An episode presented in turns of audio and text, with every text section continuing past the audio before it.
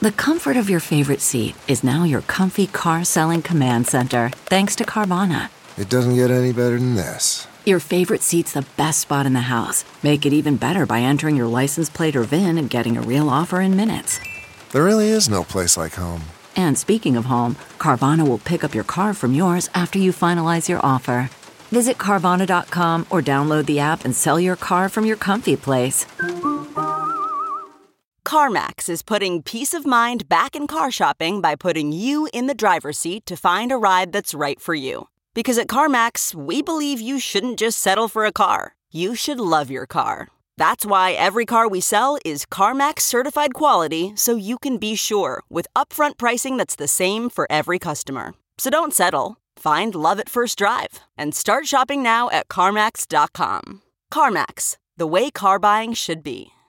Okay, before we start the show, here's a question for you. Do you feel younger than you appear? We all kind of do. I feel like I'm still seven years old. But do you have under eye bags, crow's feet, and wrinkles? They often add years and years to your appearance. And that sting when someone thinks you're 10 years older than you really are, crushing to the ego, and the confidence level plummets. But let's talk about a quick and easy fix called Plexaderm. It's a clinically studied serum that visibly eliminates crow's feet, wrinkles, and under eye bags in just a matter of minutes. That's right, minutes.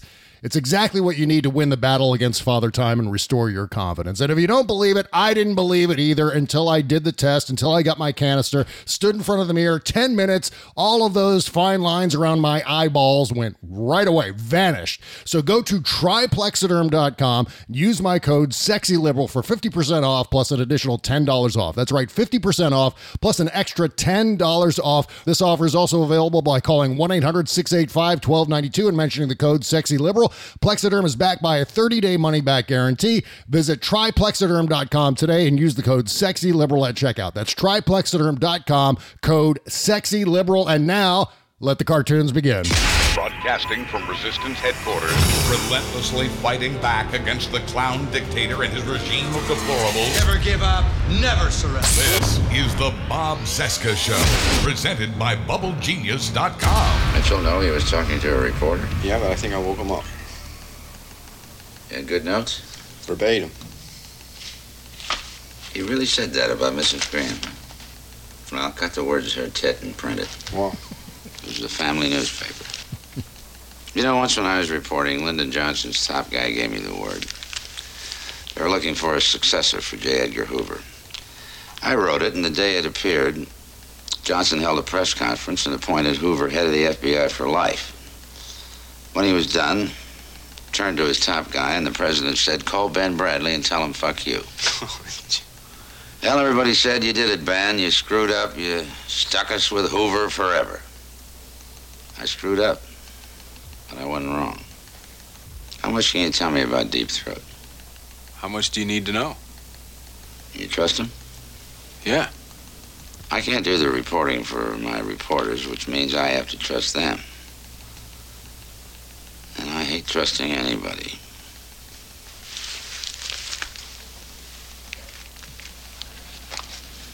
Run that baby. Bob Cesca. Eat shit, Bob. The Bob Cesca Show.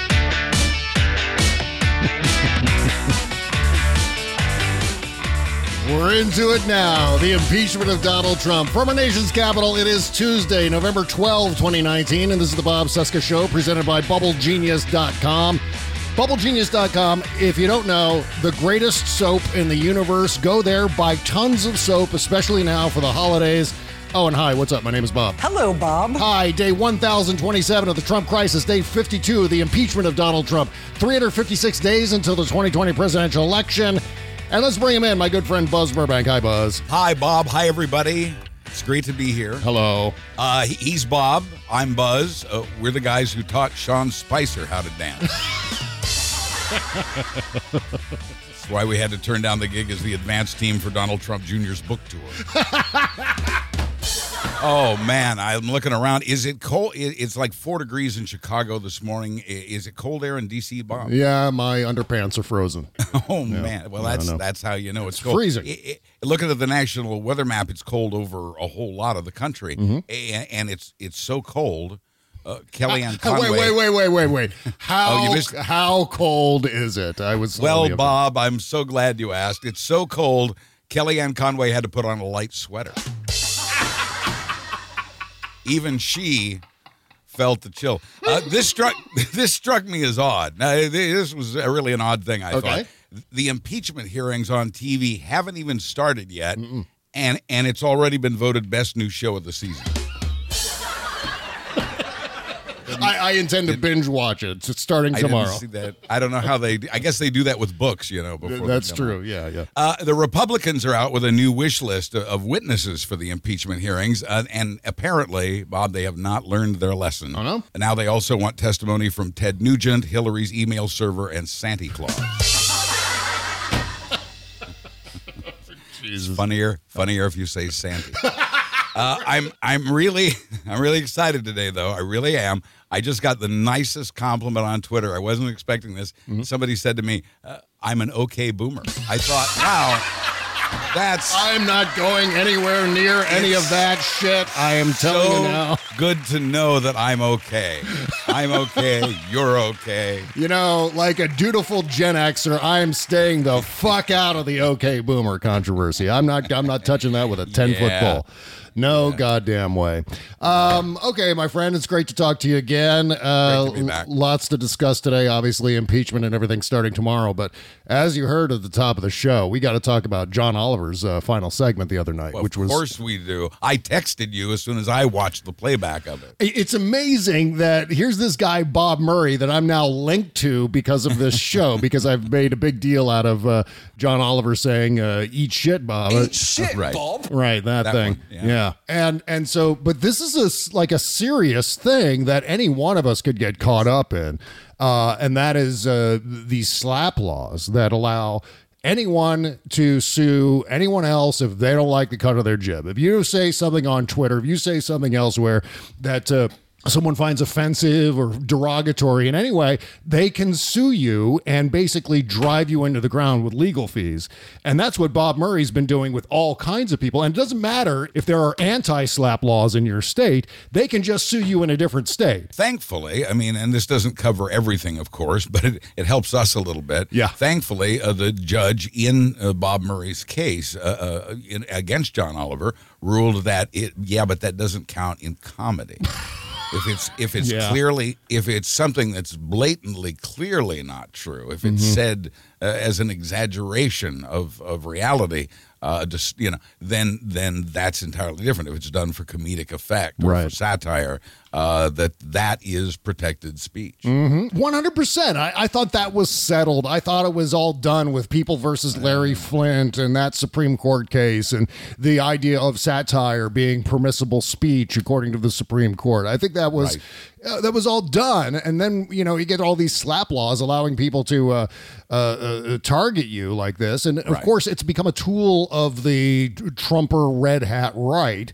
We're talking about the party that spent years fighting uh, for tort reform, and now they're they're the party of lawsuits because look who's at the top of the heap: Donald Trump, who hasn't met anyone he hasn't sued. He sues everybody, and again, it's the. Well, I kind of saw this a little bit uh, with the history of Glenn Greenwald, of all people. Glenn Greenwald used to sue people just to bankrupt them with legal fees, just to bury them in legal fees, and then just walk away. Say, ah, never mind. Forget it. And uh, it's just, it's the worst kind of behavior you could possibly imagine. Weaponizing the legal system, burdening the judicial system uh, with these cockamamie lawsuits. And thank God John Oliver is standing up to Bob Murray, this this coal guy who with links to Donald Trump.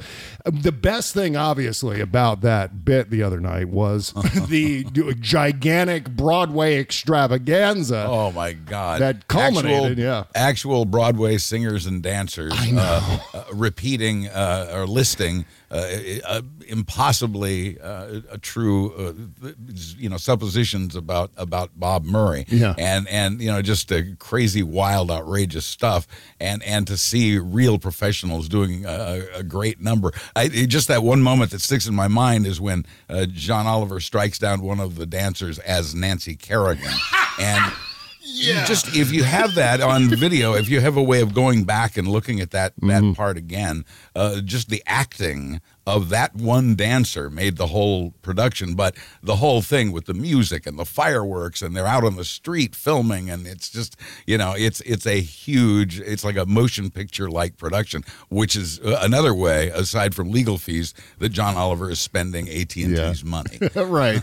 And everything culminated in this, which will be featured on this year's show quite often, I guarantee it. Wonderful. Shit! Look at the fireworks. Yep, the fireworks. That is Oh, that is marvelous. God bless That America. just great. that show there's something about John Oliver where he is a goddamn political comedy machine. I mean, he is Well. indefatigable. He does not tire. He does not complain about the fire hose of news. He just presses forward with maybe the best half hour of political and social commentary you've ever heard.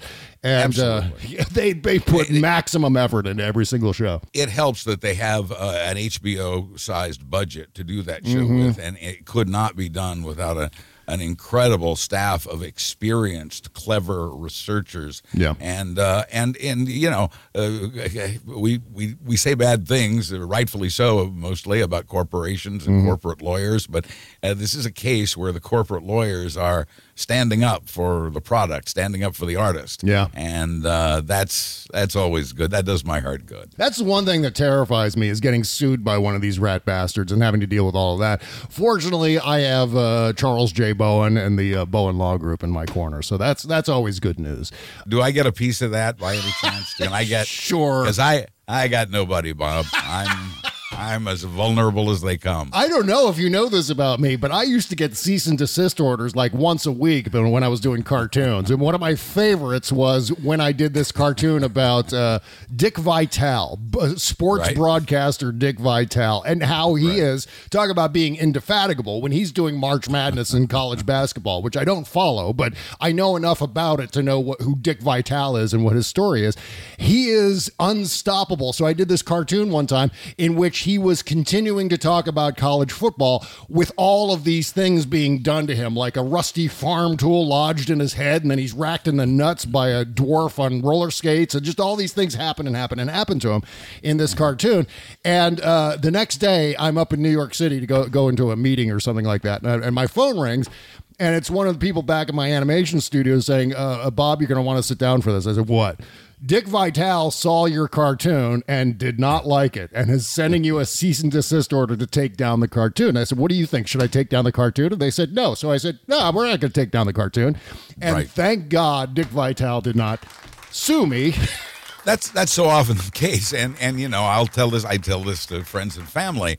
Uh, if you have a concern, a lot of times all you have to do is pay a lawyer a nominal fee Yeah. to send a cease and desist order. Right. It doesn't mean that you ever have to follow up on it. Mm-hmm. You'd be surprised how many times uh, in, in uh, the other walks of life that that uh, cease and desist order is all it takes, or Mhm. letter is all it takes. Yeah. And uh, you know, so it, it is a it is a tool uh, for just that. But Yeah. yeah, I, I you know, it, free speech continues to prevail so far, despite the tireless efforts to suppress it. You know, I did one cartoon with Axl Rose from Guns N' Roses working at a McDonald's and taking orders at a McDonald's, and then every order he was singing back in his, you know, Guns N' Roses uh, Axl Rose Right. style. Axl Rose got pissed off at me, sent me a cease and desist order over that cartoon. It was un- it was an amazing thing to deal with. In both of these cases, I think really eh, what you were doing was flattering them. I mean, what you were saying, no, seriously, you know, despite the violent, horrible things that were happening to Mm-hmm. Dick Vitale, uh, he persisted uh, in your portrayal of him. Yeah. He, he didn't he didn't succumb in, into a, a heap. He he persisted, and that was really your point. And Yeah. really, isn't that kind of a compliment? Yeah, I mean, it's Uh, a same surefire sign the subject has no sense of humor about themselves whatsoever. I mean, that was always a great indicator for me that I should defensive. I should up the ante next time around. It was it was actually encouraging me to do more cartoons like that. So. Go ahead, cross this line. Yeah. Well, you know, I mean, the thing I keep thinking about every time I tweet at Donald Trump, every, every time I quote tweet one of his ridiculous blurts, I feel like the very next day there's going to be a knock at my door and it's IRS auditors saying, "Hey, what's going on in there?" And they they end up coming in just out of you know uh, revenge. I think it's something that he's entirely capable of doing. Didn't uh, I think Richard Nixon did shit like that? You know, got the IRS Yeah, oh, yeah. to go oh, after. Absolutely. Yeah. Absolutely. Yeah. Yeah, that's true. I'm more worried about PBS auditors, but that's another story. Yeah, I want to talk about that here in a second. Yeah, but you know, Don, speaking of Donald Trump, he was at the uh, Economic Club of New York today, which I, I'm surprised he has the guts to show his face up there in New York City and do any public speaking because he has Not been territory. Yeah, and the Red Hats don't know this, but for the last how many decades? Four decades. Donald Trump has been a laughing stock, a punchline in New York City. So going back there. In this context, was probably a recipe for disaster, and of course, it kind of was. He he bombed a little bit. There was one clip I wanted to play here of Donald Trump talking about negative interest on loans from the Fed, which is just an insane idea. I mean, you talk about running up a gigantic federal budget deficit, a gigantic national debt. Start giving is what away. he does best. yeah. Start approving loans in which the lender has to pay you interest on that loan. That's what negative interest is. Donald Trump's on top of it. He wants the money. In fact, he said, I want some of that money. And then a couple people clap and he goes, Oh, yeah, only the smart people are clapping. Here's. Uh-huh. Here's Donald Trump at the Economic Club of New York earlier today. We are actively competing with nations who openly cut interest rates so that now many are actually getting paid when they pay off their loan, known as negative interest. Who ever heard of such a thing? Who ever heard of it? Give me some of that. Give me Give some me of some that. of that money. I want some of that money. Crook. Our Federal Reserve doesn't let us do it. Wait, what was that? I got to go back. The Federal Reserve doesn't let us do it. No, no, Right. play that one more time. Let's go. Rewind a second here. Doesn't let us That's do it. son. Yeah, wait. Yeah. Some of that money. Our Federal Reserve doesn't let us do it. I say thank you, thank you. The smart people are clapping. Yeah. Only the smart people are clapping. Oh, poor Biff. He's turned into Jeb Bush already. Please clap. The rest of you. Here's the problem. Here's the problem. He's gotten so tiny that a lot of people couldn't hear him. That's Right.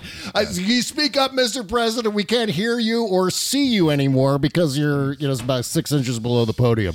Smaller and smaller. Uh, yeah. And then the only thing I think of is poor Jeb Bush. You remember the please clap thing, which was the death Yes, knell of his yeah, campaign in 2016. Please clap. Yeah, poor, poor low energy Jeb Bush. Uh, okay, so uh, you had a, a, a blockbuster uh, uh, tweet the other day about uh, the coverage that we're going to be uh, hearing from as far as the uh, impeachment goes tomorrow, the, the the first public impeachment hearings. Well, I, I you know, I'm, I'm sure there have been discussions. uh, There were discussions, I know, uh, inside PBS about whether to carry it in prime time uh, this time around, as they did in 1973. And Yeah. the context here is that uh, PBS was founded on impeachment hearings and Sesame Street. It were those. it were right. those two things in, in the early 1970s that uh, put uh, PBS on the media map and in the uh, consciousness of America. And people started watching the network, and they watched for hours, and they watched past midnight as the day's hearings were replayed at night. Yeah. And uh, of course, there are other ways to get the show, and uh, with each passing hour, I suspect there'll be even more options uh, for getting it. But it, it struck me as odd that PBS had decided not to do it, and I saw that Bill Moyers and other uh, journalists were objecting. So it was really two tweets, and they were both very innocent. And I, I didn't uh, at PBS in the first tweet, and because I was mentioning other networks, and uh, you know I didn't want to at all of them. I just you know I wanted to stay out of that. Yeah, much. right, but, right. But but I wanted to communicate to people that uh, PBS would uh, carry uh, the, the live coverage during the day, uh, that they were considering carrying it at night, and that all the other networks, cable and broadcast, uh, would would also be carrying the hearings and and be streaming and stuff. Yeah. But and then and I followed that up with one that I did at PBS, uh, in which I urged people to contact them and and uh, urged them to change their mind about about not carrying the hearings in a replay at night this time. And I I thought, well, you know, uh, I, I normally for something I post get uh, a couple hundred likes. You know, this will be this will be like that. This, you know, and I and I did it as a public service to get information out there to let people know. Yes, it's going to be on. Here's where it's going to be on. Here's how that's going to work. And uh, then got the surprising news that PBS had. Uh, after being founded on this in the, in the early 70s, after being part of its mission statement to to cover these sorts of things, uh, was not going to do it this time, and uh, uh, I didn't. I did not expect uh, nine thousand retweets and sixteen thousand likes and and a thousand comments and and uh, hundreds of new followers in twenty four hour period. Wow, that- sixteen thousand likes, huh? Jesus. yeah, I uh, and and it frightened me. Frankly, I got. I go well. I I didn't want that high a profile. You're you know, doing you're really- doing it you're doing it wrong. If that's frightening you, I'm I well because I I realized that uh, this particular tweet ha- seemed to have a great deal of power. Mm-hmm. People responded en masse to it, and with great power, as you know, Bob, comes great responsibility. Yes, indeed. And and and, and so I watched the responses, and this is really what I want to talk about, not the number of tweets, because. I'd really rather, frankly, go back into the bushes, but but if that's if I don't that's an want that's the, the Buzz Burbank approach. Nobody, don't read my stuff. Just Yeah, go- no, leave me alone just- to talk to myself. Well, you know, too much scrutiny can be a bad Oh, thing. okay, you know? yeah, I get that. I certainly understand But, that but what this is really about is about the response Yeah. uh, to the, and the kinds of responses I heard because most of the people who responded, I presume, I believe, uh, I got the well, I got a pretty clear sense that they're all progressives. Mm-hmm. What was interesting is how the progressive bro- broke down, how they how they broke down into groups of, of types of responses. Uh-huh. I am so heartened and so proud to say that the vast, vast majority of retweets to PBS, they got some mail to read. Uh, the vast, the vast majority of, of retweets to them uh, were very kind. They said, "Please, PBS, this is your mission, and you know we we we're monthly subscribers. We work during the day. We we really would appreciate it if it was on at night." They were very civil. The vast majority of progressives who responded to this were very civil. And then there's a segment of people who, ah, you're in with the Republicans, and now you're one of them. They've been taken over by the Koch brothers. They, and some of this, there, there's there may be grains of, maybe more than grains of truth to that. Yeah. But this Fuck is 'em. not a Yeah. not a time to do that. And and and uh, there were other people who, uh, and this is what uh, scared me the most about the responsibility here. So many people, uh, again a minority, but so many people saying, "That's it, I'm out. No more money for PBS." this was no, no, not. no, no, no, no. This was not what I wanted to accomplish. I wanted to inform people, and in the case of PBS, I wanted them to do what most people did, which was nicely urge uh, PBS to uh, carry the program, uh, most always with the word "please" in it. Yeah. and uh, that that did my heart so much good, and I hope uh, PBS sees that. I have not liked any of the ones that have attacked PBS in some way or accused them uh, of anything. Uh, I've only liked the ones that said, you know, please, or or just gave a very humble reason for wanting PBS to carry that programming. Scary new experience for me, and I had to share it with somebody. And you, you and, and and this audience are the only people I can really share that with. Yeah, well, you don't need. You're going to get lots of sympathy from me on this because it's like a feature of social media where you post something and half the people get the wrong idea by what you posted. And I, you know, I posted a, a GIF on Twitter today. Uh, it's of uh, Captain Kirk screaming, uh, "I read the comments," and it was because I, I actually did. I made the mistake of reading the comments under my salon piece, which is up today about the impeachment, and it was basically, in a word, it was a chorus of Eat shit! yeah. Eat shit, Bob. He's done it again. I know. Thank you, ladies and gentlemen. Good night. All right. Um, Your work yeah. here is through. Well, again, you know, it's it's indicative of social media. Just ask Rocky Mountain Mike, for example. you know, what happens when you post something on Twitter and people don't read the article? Well, they end up stepping right into the propeller and not Yeah. knowing, and then it's frustrating, and then we all get pissed see. off, and yeah. Yeah, I see some of that, and I see the conspiracy folks uh, among progressives. I see, Yeah. like I said, I saw kind of how we all broke down. But the, the really heartening thing here is that the vast majority of the people said please, and I think that's that's, That's so nice, cool yeah. because I did not, and I know that sounds a very Little House on the Prairie, but it's really uh, very important at, at a time when civility, uh, especially in politics, is nil.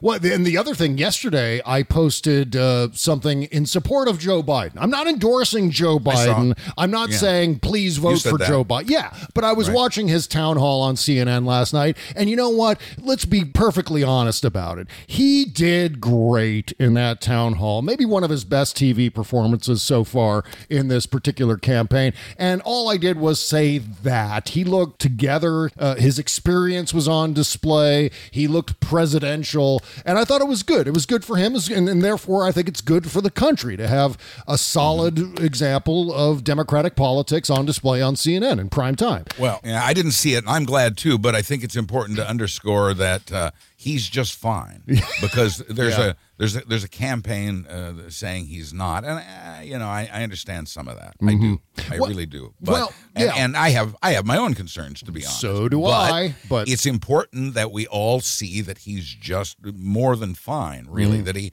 that he's capable of a good performance with no gaffes. Yeah. I'm sorry I didn't see it. I didn't really know that it was going to be on. Uh, but you know what else? I, I, I this is a, another good thing I think, in that it I, I'm I haven't decided on this, but this is something I'm considering, and that is that I, if judging what I'm seeing from the polls, what voters are willing to support. Uh, and judging from that tweet that I just talked about, th- that said to me that the vast majority of progressives are moderate progressives. Yeah. You know? uh, easy does it. This yes, let's have a revolution slowly. Right, You know, right, right. As opposed to with a with a sudden bang. Um, I'm seeing that side of it too. Like I said, I'm undecided. I support whoever the Democratic nominee is.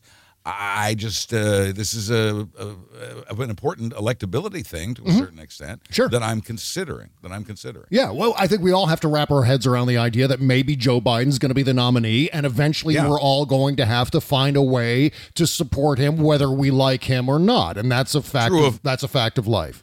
True, a- true of all candidates, in fact. yeah, Uh, one hundred percent. I mean, it Right, could have been it could have been Elizabeth Warren up there last night, and I probably would have said the same thing about Elizabeth Warren given her Exactly. performance. But you know, it was the, the immediately the the replies were along the lines of you know the usual corporatist shill stuff. You know the uh, Mm-hmm. right. oh you moderates are screwing everything up, and I'm not even a moderate for God's sake. But you know, it, it- the the point being is that. Well, sometimes people don't understand tweets and they don't read what you've said before they comment. Right, And that's right. annoying. And then there was another case where it wasn't even a, a real thing. I posted a screen grab from the open of HBO's Silicon Valley, which is one of the funniest shows on television. But Yes. they do this thing at the in, during the open, during the opening theme, is of this uh, computerized sort of CG overhead view of Silicon Valley with all the different right. corporations and everything. And the Facebook logo I thought was really clever because this season they're making they're spelling Facebook using Cyrillic characters, using Russian characters. And so I made a screen grab of that and posted that. And of course I got a bunch of comments. Well, that's not the real Russian word. The real Russian word is this. I'm like, oh my God, now I know what it's like to be a woman on Twitter. I got well actually on a joke from HBO's Silicon Valley. I now feel like I'm in at least a little bit solidarity with all the feminists who get harassed on Twitter with guys going, hey, well, actually, that's not the real Russian word. I hope you've learned your lesson about upholding humor. no, I know. It's just another round of uh, eat shit, Bob. Shit! Yes, Everybody sing fireworks. Um, okay, so down to actual business here. Uh, Okay, if we must. I thought this was a fascinating little bit of uh, of polling here, as far as illustrating the support for impeachment across the country. Someone applied impeachment support or uh, lack of support by, in each state. And then compile that into electoral votes. You know, if, if there's support for impeachment in a particular state, well, that state gets the electoral vote. So as of right now, uh, the support for impeachment is at 348 electoral votes, and Republican opposition to impeachment is at 190 electoral votes. So, Well, yeah. I hope that's that's that's dramatic. I hope it's I hope it's meaningful. I do you ever, does this ever happen to you? Uh, I had a great day yesterday. I got a gazillion the likes. That never happens to me. I never have great days anymore. I, no, it was a great day. I had I got a gazillion likes Yeah. uh, on on a tweet. I I one of my uh, voiceover for commercials uh, aired on Monday Night Football. Oh, that's I don't great. watch. I don't watch it, but I understand. You know, some people do. Congratulations. That's um, excellent. Yeah. Thanks. And and then and then Sean Spicer got voted off Dancing with the Stars. So I really felt like I'd had a, a really good day. And then I woke up this morning with an overwhelming sense of doom. Does this happen to you or anybody oh, else Oh, God, yes. ever? I don't because I have no I there's well, why? Yeah, I asked my I'm a very logical person. So I asked myself, okay, why do you feel this way? And I, I don't know. You know, and and and it just I just do. Are you And- sure and you're now- not a Gen Xer? Are you sure I- you're a boomer? Because that's like a Gen Xer thing. Feeling good one day and then waking up with a sense of doom. I, I it, now by the by showtime, I'm pleased to say I'm fine. Yeah, I'm no longer a danger to society or myself. Uh, and I, and I'm ready to go, but it, you know I started out with that that sort of sense of gloom this morning, Yeah, and Uh, yeah, I, I, you know, it's it's just it's been it's been rough. Uh, this has been a rough ride. Uh, th- this whole impeachment thing. It is. It's a, an up and down roller coaster, but here's something to cheer you up a little bit. And Uh-huh. There's positive majority support for impeachment in Georgia, South Carolina, North Carolina, Virginia. Just looking at some red states here Arizona, um, obviously, well, now the red state, Wisconsin, Michigan, Pennsylvania, those guys, they're now in support of impeachment. Right, Uh, right. And it's just, it, it's spreading. And I think the way the Democrats have been comporting themselves has Uh-huh. contributed to that because I think the contrast is becoming clear. And one of the things I think we're going to see coming so. out of tomorrow's hearings is that people are going to realize that the Democrats aren't doing another political pie fight here. They're, I hope they're- that's apparent. yeah, well, they're engaged in the seriousness of the endeavor. Uh, the The impeachment of the president Right. is a serious goddamn thing,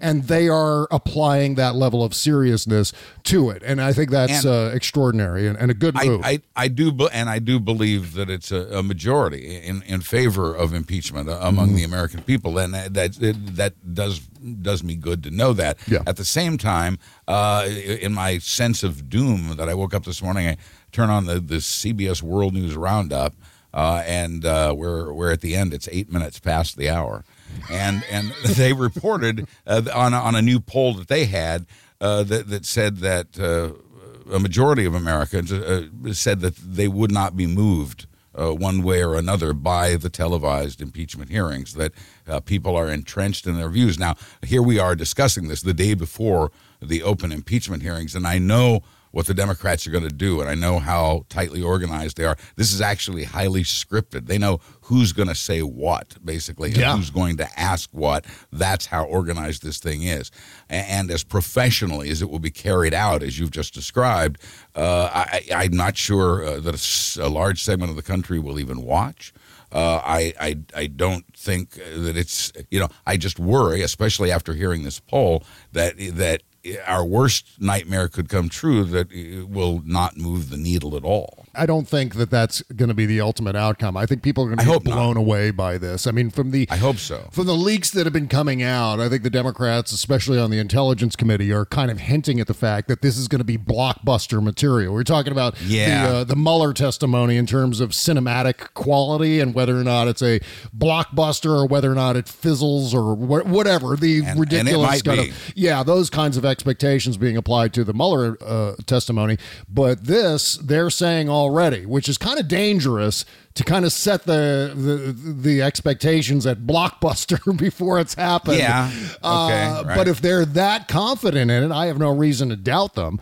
I think this is going to be, especially with Bill Taylor, especially with the format. I mean, I, I don't know if you've had a chance to peruse some of the rules, but I think the way this is starting is not with every member of the House Intelligence Committee asking a question.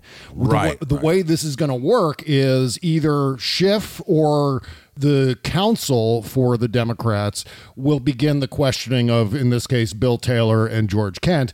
And then the Republicans will have a chance to do their 45 minutes, and then it'll swap Right. back and forth with 45 minute chunks of each. But remember, um, I think his name is Barry Berke. That guy, remember that that questioning of Corey No. Lewandowski that we all saw that was really sharp and really precise and kind of nailed uh, Corey Lewandowski. That's the kind of thing that we can expect at the outset of these hearings. And then that'll be followed by once the 45 minute blocks of questioning by each side's counsel is done.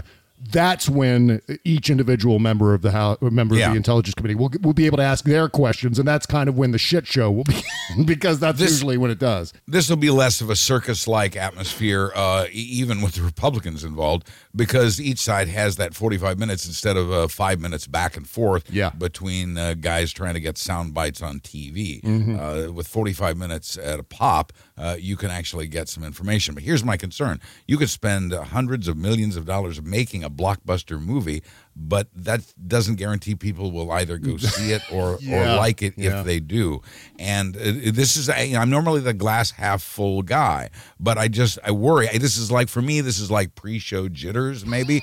uh, we're, we're at a moment in time that's suspended between we got this and all is lost. Yeah, And, yeah. and, you know, we're just, we're on that brink right now. And, uh, uh, this is for all the marbles, kids. That's why I'm nervous. Uh, not because I think uh, the effort will fail. I've wanted, you know, this all along. Uh, but I, I, like I said, I have a little pre-show jitters here about it, hoping that indeed uh, this goes off uh, as we hope and expect. I think we should all set our expectations to the appropriate levels. Certainly, there aren't going to be many red hats who are, yeah, right. There aren't going to be many red hats who are going to have their minds changed by what happens here. Right. There will even still be some, um, you know, contrarians, people who think that both sides are equally guilty in all of this. Oh, and, yeah. and they're not going to uh, come out of their trenches uh, based on any of this. But all it really takes, I mean, remember, we're talking about national elections that are won and lost by two or three percentage points. So we're talking about small turns of the dial making a know. huge amount of difference. We'll take what we can get. Yeah, absolutely. Yeah, yeah, and that's all that really needs to happen. And uh, Okay, let me let me share some bright news then to add to the bright news that you started with, and that is that in that Fox News poll that showed that half of America was in favor of impeachment and removal, and the other half is not. Uh, that they were pretty evenly divided. Well, Yeah. here's the cool here's the cool thing about the nearly half who are against impeachment and removal. A third of them say they're willing to listen. there you go. Now, do you see? Do you see what that did? So this is encouraging, uh, and and so if these hearings can in fact change the minds of that one third of one half, oh man, I hate the fractions. Yeah. Uh, but if if that many people can be changed. Watch the numbers change on who favors impeachment and who's against it. Uh, I, I think we'll see a really big jump. I think you could see uh, by my math, and I'm no math whiz, but by my math, uh, Trump's support would drop from around 36% to around 23%. Oh, yes, that's what I like to hear. Yeah, So there's the upside. You've heard you've you've heard my dark side. There's my bright side. There you go, I'm a Libra. Libra, I, am a yeah. Libra. I got both. I got both. Well, here's the thing that's going to drive me batshit tomorrow, and that is Uh-huh. when um, Jim Jordan and the others start acting like the monkeys they are, uh, throwing their own feces and driving into the hearing room in their clown car, etc., of trying to make a big uh, uh, mockery of the entire process. And my thing is, I'm going to see Lots of liberals saying, "Hey, why don't the why don't the sergeant at arms go and lock up those guys? Let's throw them in jail Well, now." And no, no. You see, here's Are you what sure? happened. Because really, it would be very satisfying if they It, did. it would be Maybe extraordinarily just a couple, satisfying, couple of yeah. sacrificial lambs, maybe. I don't know. Set an example for yeah. the rest of the class. I don't know. Well, of course, w- including me. I we would all love is to see Jim Jordan get locked up in prison overnight. I mean, or in some, Yeah, you know, the, uh, yeah, the Capitol Police have a holding cell, maybe in there. Uh, any number of options along those lines. But here's the thing: when it comes to impeachment, we're talking about a president who may be only the third president to ever be impeached. The very fact that the Democrats are engaged in an impeachment process now, leading toward almost an inevitable impeachment, is as fierce as you can possibly get per the Constitution.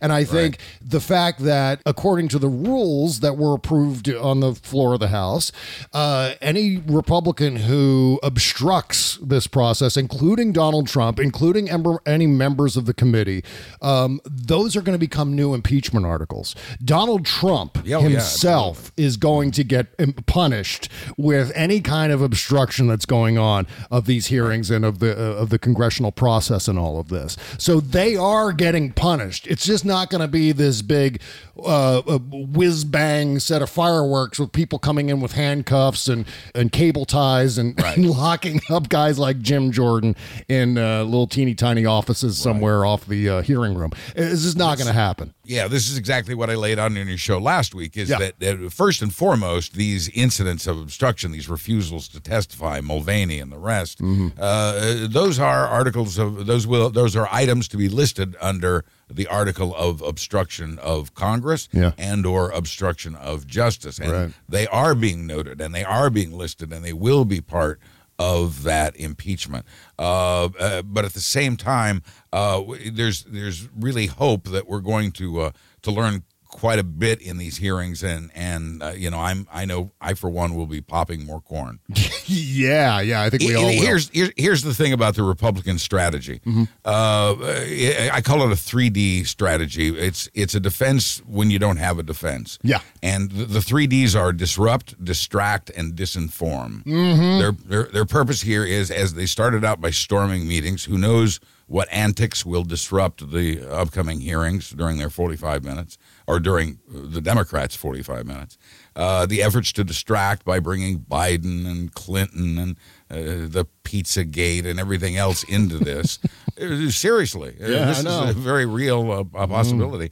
And uh, thirdly, to disinform, to disinform uh, the public uh, by hammering uh, those distractions, hammering away Yeah. at those distractions. Yeah, the the whole idea is if both sides are guilty, then no one's guilty. So what they're trying to That do too, with yeah. this entire process is to make it seem well, Joe Biden's doing these things and Hunter Biden's over there doing those things and Hillary Clinton and Barack Obama blah blah blah blah blah.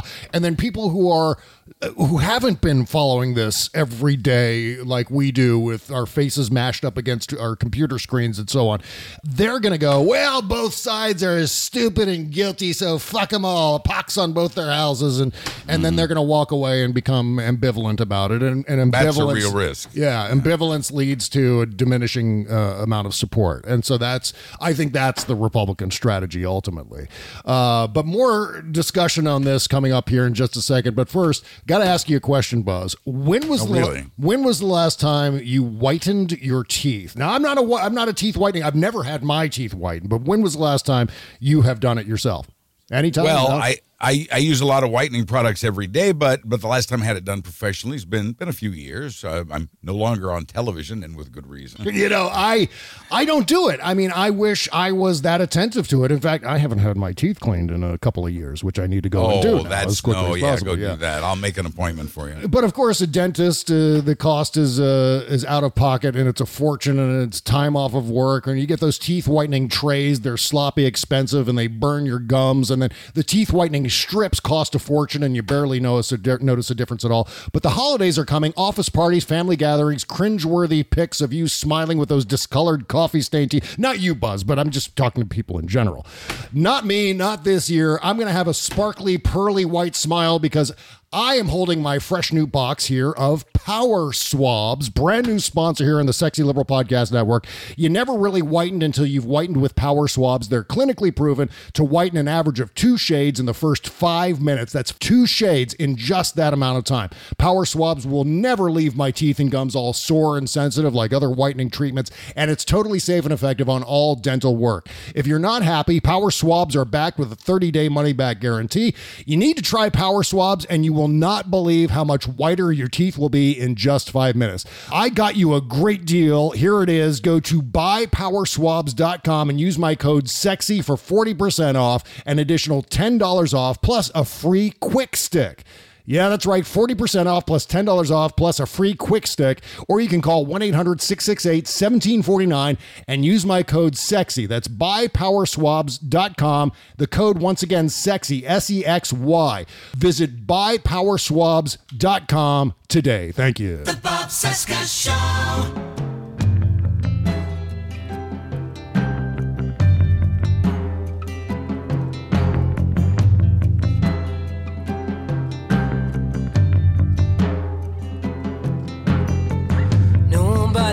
Knows where we're from. A sliver beneath frozen sun.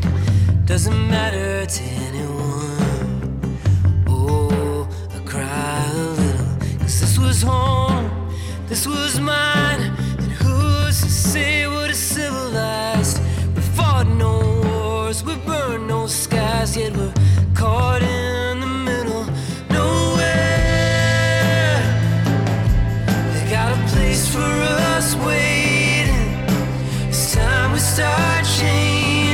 Yeah, this is uh, the great Jesse Terry and Alex Wong, and a song called Nowhere from their brand new EP titled Kivalina. Now, this is a really important project because they're uh, releasing this to uh, raise awareness about this little tiny fishing village in Alaska called Kivalina that is being really impacted by the climate crisis where these uh, indigenous Alaskans uh, use uh, ice floats to go out and, and hunt. Right. And they're not able to do it now, or they're becoming uh, greatly restricted in doing it because of the uh, the melting ice and the, the climate crisis itself. And so I'm going to be talking to Jesse Terry and Alex Wong tomorrow on the interview Excellent. show. Yeah, about this Yeah. entire issue. We're going to be talking a lot about the climate crisis. We're going to be talking a, a little bit about music too. Jesse Terry's a ongoing favorite here on the show. And boy, this EP, man. I mean, you talk about chills. This is a chills inducing record. Link in the description. You can buy it everywhere you get your uh, digital music and so on. So please support all of our great uh, recording artists, all of our independent bands and recording artists. BobCesca.com slash music if you want to submit. Uh, thank you to everyone who's submitted so far. Really appreciate it. It's Thank a real you. honor to get to play all this stuff.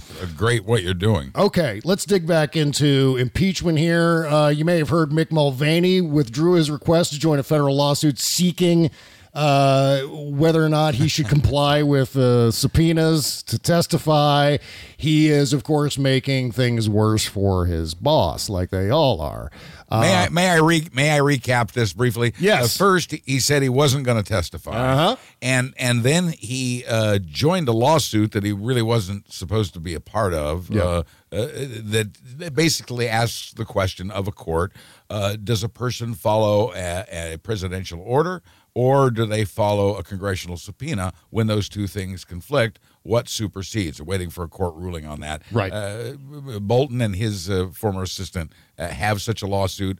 Uh, Mulvaney tried to glom onto it, and then uh, that that was like that was like yesterday afternoon.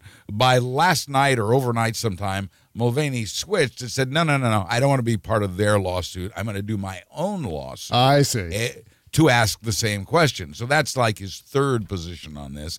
And then about mid morning today, he said, "No, no, no, no, no, no. That's off. Uh, I'm just, I'm just flat going to obey the president and not testify." So that's the ride that we've been on with Mick over the last uh, 24 hours. Yeah, you know, I get the impression from the rules, and I, I could be wrong. My interpretation of the rules is that Mick uh-huh. Mulvaney's obstruction, his refusal to submit to the subpoena, to his refusal to testify, is going to be another, it- it- maybe even a sub item under an article of. I don't know if it's going to be an Oh, article in and of sure, itself, but it's sure, it's certainly going to be a part of the obstruction of Congress charges that are inevitable. And here's here's the thing. Here's what I expect to happen because lots and lots of people went to jail uh, in Watergate. Yeah. they really did. A lot, a lot did, and I expect that'll happen again this time. The way this works is first we impeach the president, Mhm. and then we go back and we criminally charge the people who were complicit in. Uh, All the bad things the president did, who's just been impeached. Mhm. So, we, I, my answer to folks who say, and and to the folks who say, you know, oh, arrest them, arrest, you know, arrest these lawmakers, arrest. Uh, the, the arrests will come, uh, but the first things first, uh, uh, impeaching the president. So, uh, first is to make those uh, obstructions uh, articles of impeachment. Yeah. The second is to then uh, criminally prosecute these individuals. Right. And then meanwhile, we've got uh, the State Department uh, official Chris Anderson, who testified, I believe it was yesterday.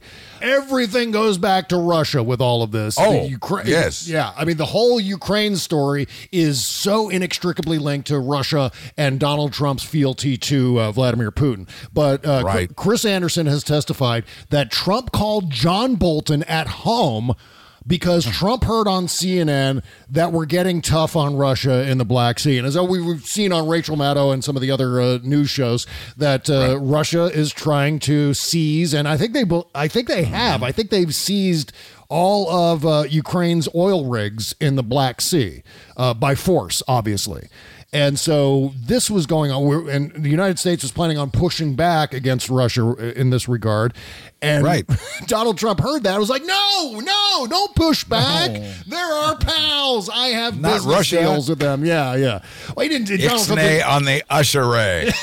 right, right. It's just a obvious move. Uh, once again, another move in which Donald Trump is telegraphing his loyalty to Vladimir Putin and Russia, Right. and he will never stop. He will never ever stop doing that. He is guilty. He is compromised, and I think by now it, it's it's amazing to me that this is still regarded. In fact, Jonathan Chait wrote a piece about this. It's amazing to me that uh, this is still regarded as a wild conspiracy theory, uh, and I, I can only imagine that it's because of Bill Barr and what happened last March with the release of the Mueller report and how. Just the very existence of Bill Barr's letter has turned a lot of people in the press against covering the Russia angle on all of this, and it's really, really disturbing because it, it you, we shouldn't ignore what what's going on with Russia, and we are. Well, yeah, and Russia's but Russia's name is coming up so much in this testimony, and because uh, you know, I think you're going to see more things from the Mueller report. Uh, the the lawmakers have documents now from the Mueller report they did Yeah. not have before, so I think you'll see this tied together. To me, the real clue, the real tip off, and a moment that filled me with pride was when Nancy Pelosi stood up at that that table, that that uh, the cabinet meeting room table. Oh, yeah. uh, and pointed at Donald Trump and said, "With you, all roads lead to Russia." yeah, mm-hmm. Yeah, that was great. That's that's when I knew she had the goods on him, mm-hmm. Right, and right. that's where you're going to see that. I hopefully play out on TV over the next uh, several days. Yeah. Well, meanwhile, in the Bolton uh, sphere of things here, uh, I found it interesting that uh, it turns out John Bolton has the same lit agent as Anonymous. it's the anonymous White House staffer who wrote the uh, the New York Times op-ed Which and the book. is the same literary agent, I believe, that represented Jim Comey. Okay, Yeah. fascinating. Yeah. So, Yeah, do you have do you have any guesses? Who are your guesses? Have you even thought about this? Who Anonymous might be? Uh, you know, I have, and I, I can't pinpoint anybody. It could, it really, this is like a, you know, a, a- an Agatha Christie mystery. Yeah, it kind of is. It, it, it could be any of them. Mhm. Uh, it, it really could. And, and from what we're hearing from the whistleblower and from uh, some of the testimony that was released this week, uh, there are a number of people who feel the same way. I certainly that is said in the book by Anonymous, uh, saying, uh, "Look, I'm a senior White House official, Yeah. and I can tell you that other senior White House officials feel exactly as I do. Uh, and and so this is you know, a lot of people. You know, everybody's got to complain about something, whether it's PBS or whether it's uh, this book by Anonymous saying, "Oh, well, not very courageous. They really didn't tell us anything we didn't already know about the guy." Well, there actually are some revelations in there, and I think it's important to document it and uh, uh, really to confirm our expectations, our suspicions. And uh, so, you know, I, I don't know why we keep hating people who are really on the side of democracy. That's, you know, it, we, we, it bothers me sometimes the anger, uh, like I said with that tweet earlier, that I see in some progressives, thankfully, not the majority of them. Well, yeah, I mean, as you said, there are real, actual revelations in this. Obviously, we can continue to debate the character of the author, him or herself, but the revelations seem to play out based on what we already know, know. about Donald Trump. They seem to confirm a lot of things that we already knew, but then also added some new things that I don't think we knew yet. Like, for example, Right. one of the excerpts here, I think, is really terrifying, um, and it's it's also a little bit Which funny. one? Yeah, it's it's one of the many funny yet terrifying things in the anonymous book. For example, uh, quote: "It's like showing up at the nursing home at daybreak to find your elderly uncle running pantsless across the courtyard and cursing loudly about the cafeteria food as worried attendants tried to catch him." The author writes, You're stunned, amused, and embarrassed all at the same time. Only your uncle probably wouldn't do it every single day in italics. His Well- words his words aren't broadcast to the public, and he doesn't have to lead the US government once he puts his pants on. That is one small excerpt from the anonymous book. Yeah, and it's filled with uh, very colorful writing like that. Whoever this is, I think, is an aspiring writer. Yeah. And uh, the whole book is that colorful and that descriptive, uh, which is uh, could be a little tiring. I don't know. I don't know what the book is going to be like. Actually, Eh, but here's what I want to say in defense of the author. Yeah. uh, that that so many progressives uh, chose to attack is not being helpful enough. Uh, true, they they weren't. But but what what we learned is that uh, they considered this midnight self massacre, to which a lot of folks have said, "Well, why didn't you? That would have really made a statement." Well, here's why: they said they decided to stay to continue their efforts to try to rein in the president that is described so colorfully in that book, and mostly, above all else, they worried that if they all left at once, if all these professionals, all these grown-ups Yeah. even if we don't agree with their politics if all these grown-ups were to leave at once it would uh, further destabilize an already teetering government Yeah, jeez, so you're right about that. uh, so you know bad mouth uh, uh, anonymous at your peril i think because anonymous may have done more good than harm by staying put Here's another quote, uh, another section from the anonymous book that, uh, again, confirms what we all believe Donald Trump is like, but gives us an actual set of Right. examples and, along these lines. Uh, quote I've sat and listened in uncomfortable silence as he talks about a woman's appearance or performance, the author writes. He comments on makeup, he makes jokes about weight. And of course, women love jokes about weight. Uh, he critiques clothing. He questions the toughness of women in and around his orbit. He uses words like sweetie and honey to address accomplished professionals. Yes. This is precisely the way a boss shouldn't act in a work environment. Another, another insight into uh, Donald Trump's behavior behind the scenes.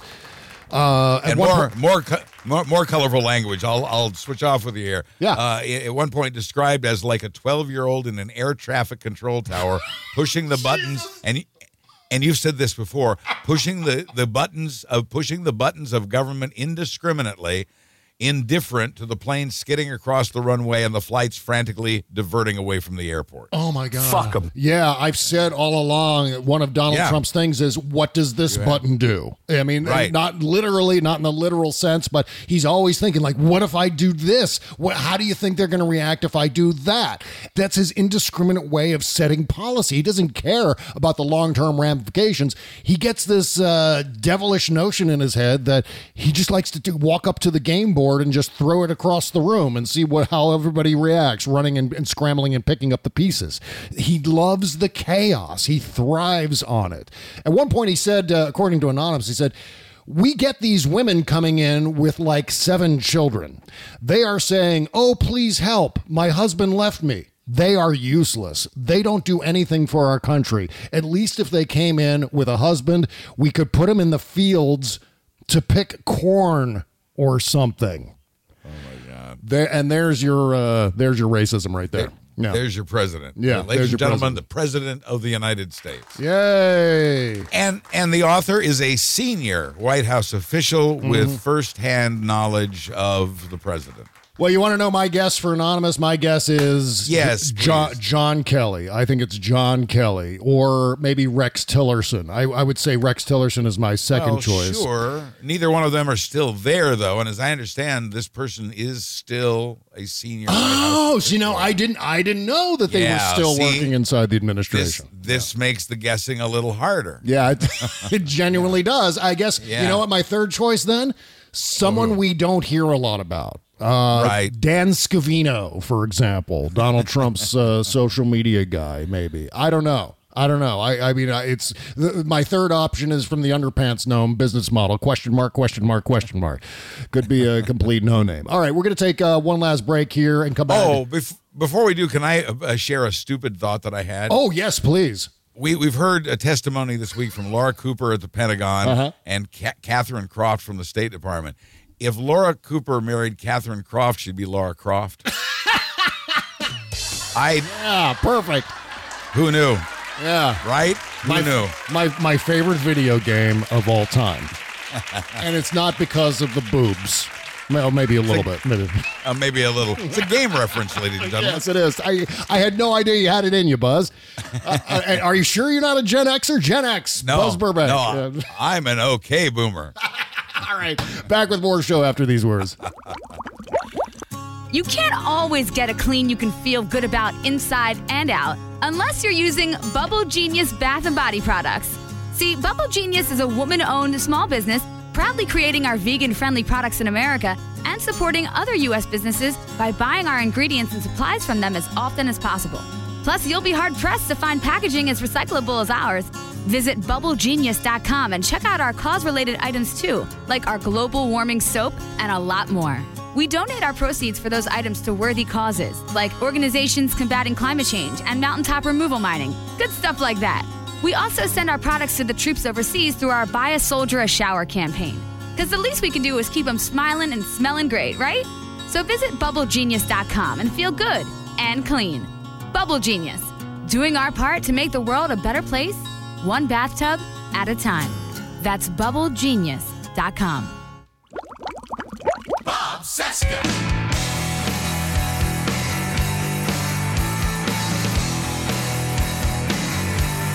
Maybe it's a social thing. I tell you,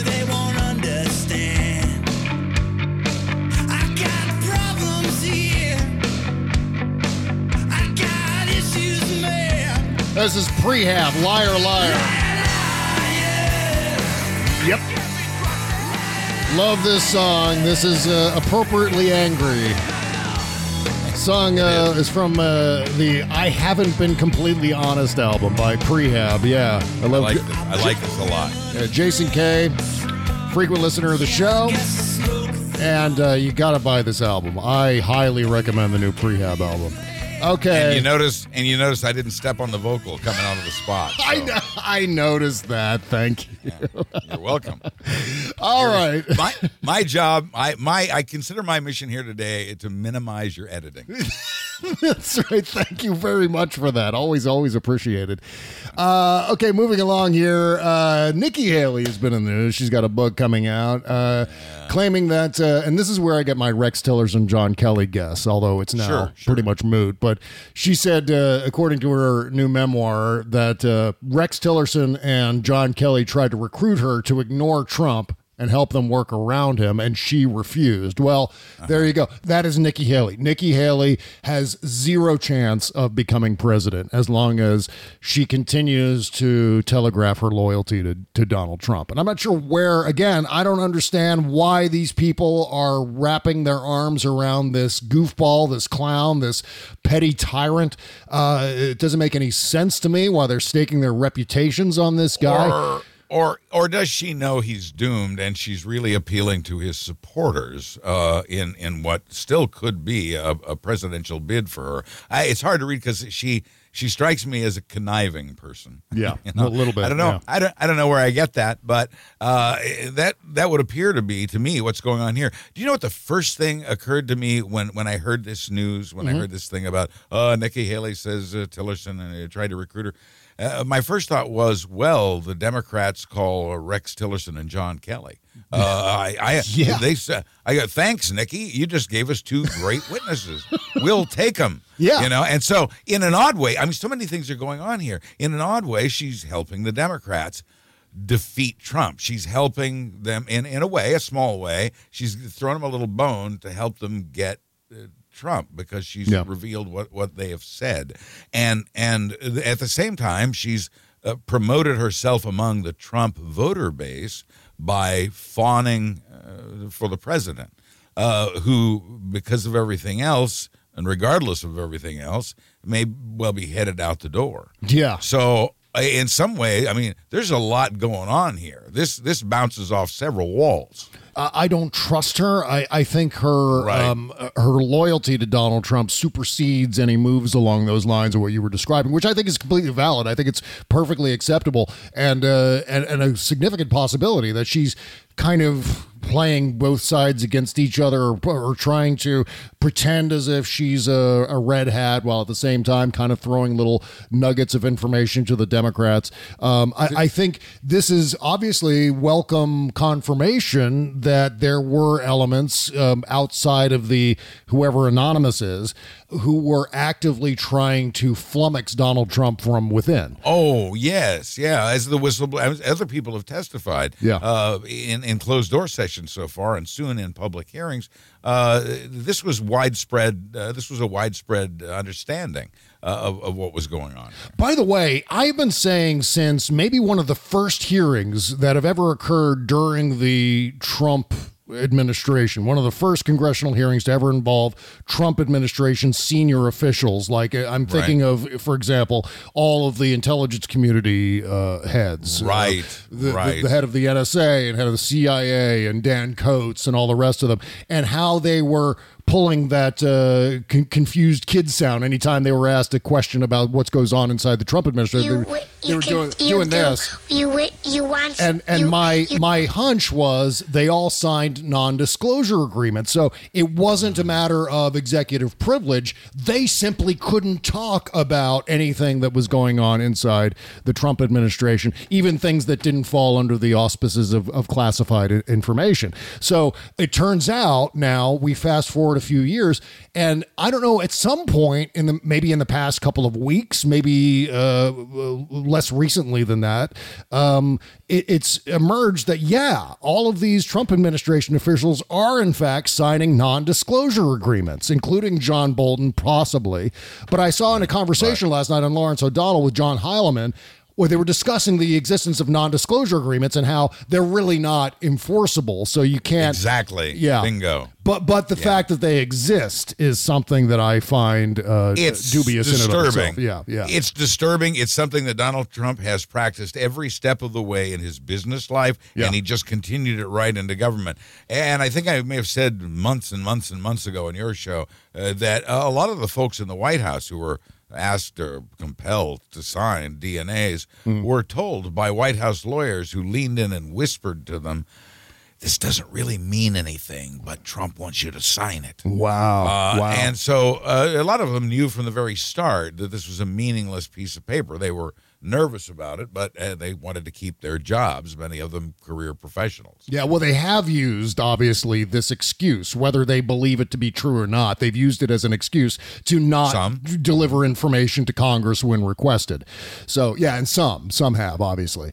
Um, but when did we get confirmation that the NDAs existed? Was it is there a hard date that this occurred, or uh, like a general idea? I'm not because I I don't remember it ever emerging in the news officially that there were NDAs signed by White House staffers and, and cabinet officials. I, I would have to do a search of my archives. It's probably been a year, or, you know, you lose track of time in this administration. but it's probably been a year or so ago that I reported that uh, these NDAs had been distributed in the White House, and uh, you know, hell, it's maybe it's two years now. I don't know, uh, but the, the, these NDAs, it's somewhere in my archives. These NDAs had been uh, distributed in the White House, uh, oftentimes with uh, assurances don't worry, this really doesn't mean anything. It's not enforceable, but you need to sign it to keep the boss happy. Damn it. God damn you, fire hose of news. The fire hose of news has flummoxed me again. You- yes, because I you didn't. missed a drop. I You missed a know. drop. Yeah, I know. What can I say? yeah. Shit! Getting a lot of mileage out of You missed a drop. Bob. What, what's that? What'd you say? I said he missed a drop. That's right. I, I forget about the delay. I was trying to join the chorus there. Well, I All see we're out of time. Yeah, we're out of. Man. Okay, well, lots of lots of, of, of additional information here to get to on the post-mortem show. Make sure to sign up on our Patreon page, bobcescashow.com or patreon.com slash bobcescashow. Or actually, you can just click the all-caps Patreon link beneath the logo at bobcesca.com. Take your pick. Any way you, you do it, it's, it's going to get you there. And if you sign up for $5 a month, well, you get a couple of post-mortem shows every damn week where after this music is done playing, we just keep on talking. It's bonus material, bonus content, bonus features, whatever you want to call it, value added information. I, I don't know how Join else to describe it. Yeah. Uh, again, that's bobcescashow.com if you want to support the show. And we are still doing our contest, even though I don't think we're going to make it to 1,000 subscribers on. our Patreon page before the end of the year. I don't know if we're going to do it. It Come seems on, possible. people. Yeah. Um, okay, and of course, Buzz Burbank News and Comment. It is going to be the best hour of news that you hear all week, and of course, it's going to be Despite- yeah. Despite what you've heard here today, it's really a pretty good newscast uh, done by a really a different guy. Yes, right. Gen Xer Buzz Burbank is hosting this That's month. right. Yeah. Uh, this week, obviously, you're going to have lots of impeachment news. I assume uh, uh, gavel to gavel coverage of the uh, hearings and everything tomorrow, huh? I suppose I could squeeze some in. That's right. yeah, I got it. I'll I'll have it all. buzzburbank.com, realmnetwork.com. Listen everywhere you get your podcasts. And the same thing uh, goes for the Sexy Liberal Podcast Network. The entire slate of Sexy Liberal shows, sexyliberal.com. Of course, you can hear my show, Stephanie Miller's show, Jody Hamilton's show, Dana Goldberg's show. Uh, let's see what else. Oh my God, John Fugelsang's show, and uh, and so much more. Uh, that's at, uh, again, sexyliberal.com. Don't forget to tell all your friends and give everyone a five star rating and review. We appreciate that so much. Oh, yeah, teeny tiny announcement. Guess what I just found out today? What? This podcast is the number two podcast on Apple Podcasts Politics in Egypt. Shut the front door. They love me in Egypt. They love this show. I am moving the entire show to Egypt, where the love is. Number two in Apple Podcast Politics in Egypt. They got a lot of I- sand. I don't know why. Postmortem show coming up next. See you over there, folks. Bye bye.